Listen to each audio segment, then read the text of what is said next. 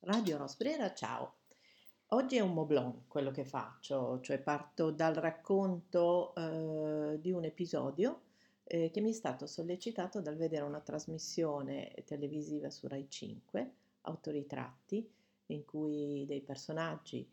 importanti della nostra storia dell'architettura e del design si raccontano attraverso eh, alcuni momenti che possono essere autobiografici e altri, diciamo così, che definiscono il loro tratto, le loro ispirazioni. Ehm, sentivo in questo caso l'autoritratto di Piero Lissoni, che è un designer italiano di grande capacità e eh, fortuna, perché anche lui ne fa cenno quando dice che non basta essere italiani, essere italiani e essere fortunati eh, fa la differenza per ottenere un successo di un certo livello e lui è stato, devo dire, lui si accomuna nella sua storia, per esempio, studentesca, Rodolfo Dordoni, di cui parlerò in un altro Moblon, eh, tra quelli che furono degli studenti un po' asini ad architettura. In realtà, probabilmente, quelli che poi eh, cominceranno la loro storia professionale dell'architettura non dalla costruzione, dall'edilizia, ma dall'affermarsi nell'area sempre considerata un po' inferiore dell'arredamento e del design per quell'epoca, eh, traccerà diciamo, la sua storia, il suo successo, che poi lo porterà a realizzare anche degli edifici importanti di architettura residenziale e avere uno studio altrettanto importante, eh, ad affermarsi con una sua capacità, secondo me, che gli va riconosciuta, che è anche quella di aver eh, intessuto dei rapporti con le imprese e con i suoi clienti molto stabili, di fiducia, di, di continuità, al punto che appunto queste aziende Piero Lissoni veniva chiamato anche come garanzia di prodotti non estremi, no? quindi prodotti che poi alla fine erano anche commerciali, che si riuscivano a vendere, come si usava dire una volta. Eh, questo lungo prologo per dire che a un certo punto della trasmissione eh, si parla di un episodio. E qui ho pensato a quanto la verità e il concetto di verità sia veramente individuabile nelle nostre menti, nei nostri racconti, ma un'unica verità non esiste. Esistono delle testimonianze che a volte si perdono, e si perdono perché non vengono descritte, a volte perché i personaggi che tracciano le innovazioni o che tracciano dei veri e propri cambiopasso nelle loro attività non sono così esibitivi, estroversi, rappresentativi, egoici, insomma, non se la attirano, non se la cantano. E io ho sentito parlare a un certo punto di un episodio in cui un imprenditore, Luti della Carter, che conosco bene,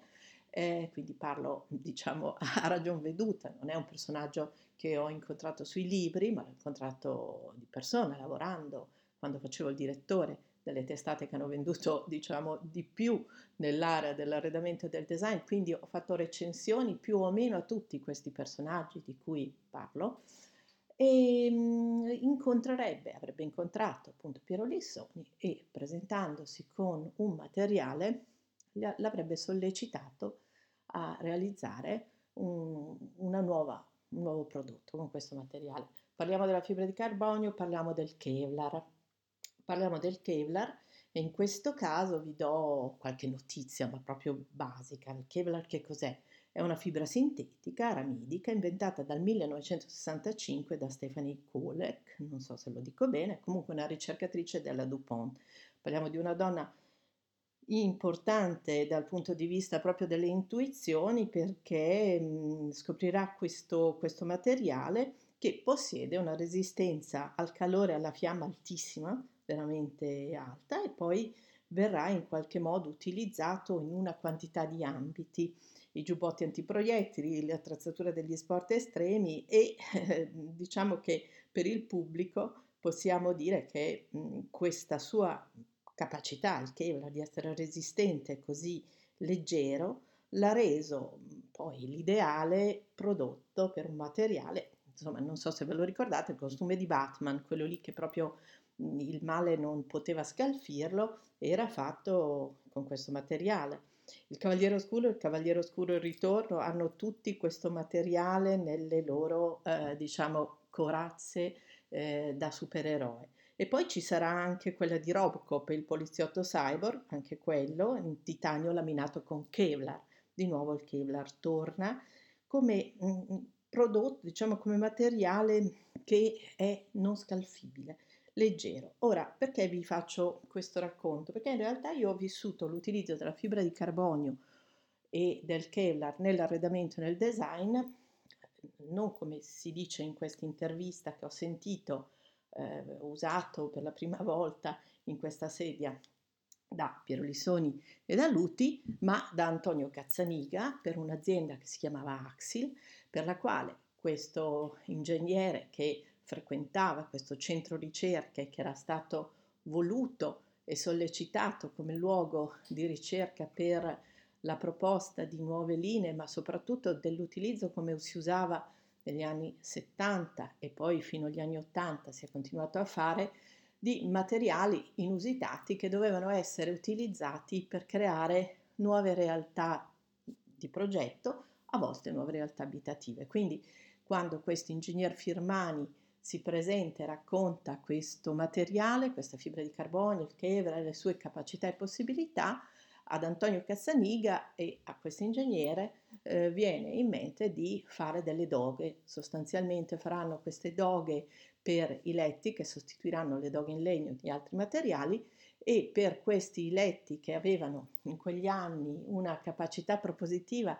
e attrattiva per i ragazzi, per i giovani, per le nuove diciamo, eh, coppie che non volevano i letti tradizionali con le testiere e con un, una forma e un assetto tradizionale, eh, venivano usati e, e fu brevettata questa doga e divenne una delle parti costitutivi della linea di, questa, di questo gruppo, di queste aziende che erano appunto capitanate e guidate da un amministratore delegato estremamente illuminato e intelligente che era Antonio Cazzaniga,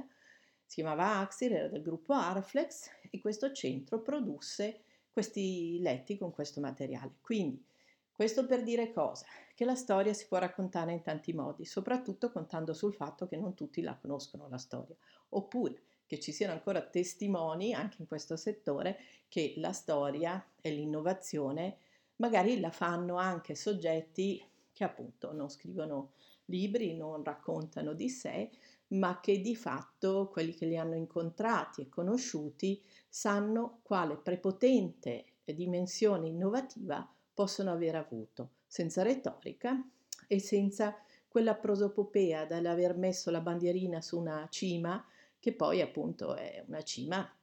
come poi anche questo racconto lo testimonia, eh, raggiungibile da chi semplicemente conosce alcuni passaggi produttivi e utilizza dei materiali, delle forme e dei contesti per ottenere dei risultati. Eh, che le sedie mh, mm, debbano essere considerate un momento di speculazione progettuale infinita perché tutti si cimentano nella sedia e tutti dicono non è più il caso di disegnare una sedia, poi diciamolo, la si ridisegna perché il mercato, i prodotti, le imprese vogliono un'altra sedia, una sedia nuova. Eh, il progettista cosa fa? Dice che l'ha inventata lui, addirittura in questo caso mm, tiriamo fuori anche un simbolo molto potente, l'uovo avrebbe disegnato questo, mm, questa sedia disegnandola, tracciandola su un uovo. Sappiamo bene quanto sia utile e produttivo anche ammantare le proprie ispirazioni di simbolismi che ne connotano poi un valore mh, mm, aggiuntivo. No? Quindi questo non vuole togliere niente a nessuno, ma ristabilire un piccolo principio di verità nel racconto e soprattutto ricordare che in questo ambito ci sono state persone che prima degli archistar hanno davvero fatto la differenza nel progettare, nel ideare, ma soprattutto nello stimolare le parti a dare il meglio di sé per ottenere dei prodotti spesso eccezionali e magari non tutti finiscono appunto nelle trasmissioni televisive, ma meritano di essere ricordati. Rosanna Brambilla, Moblon, ciao!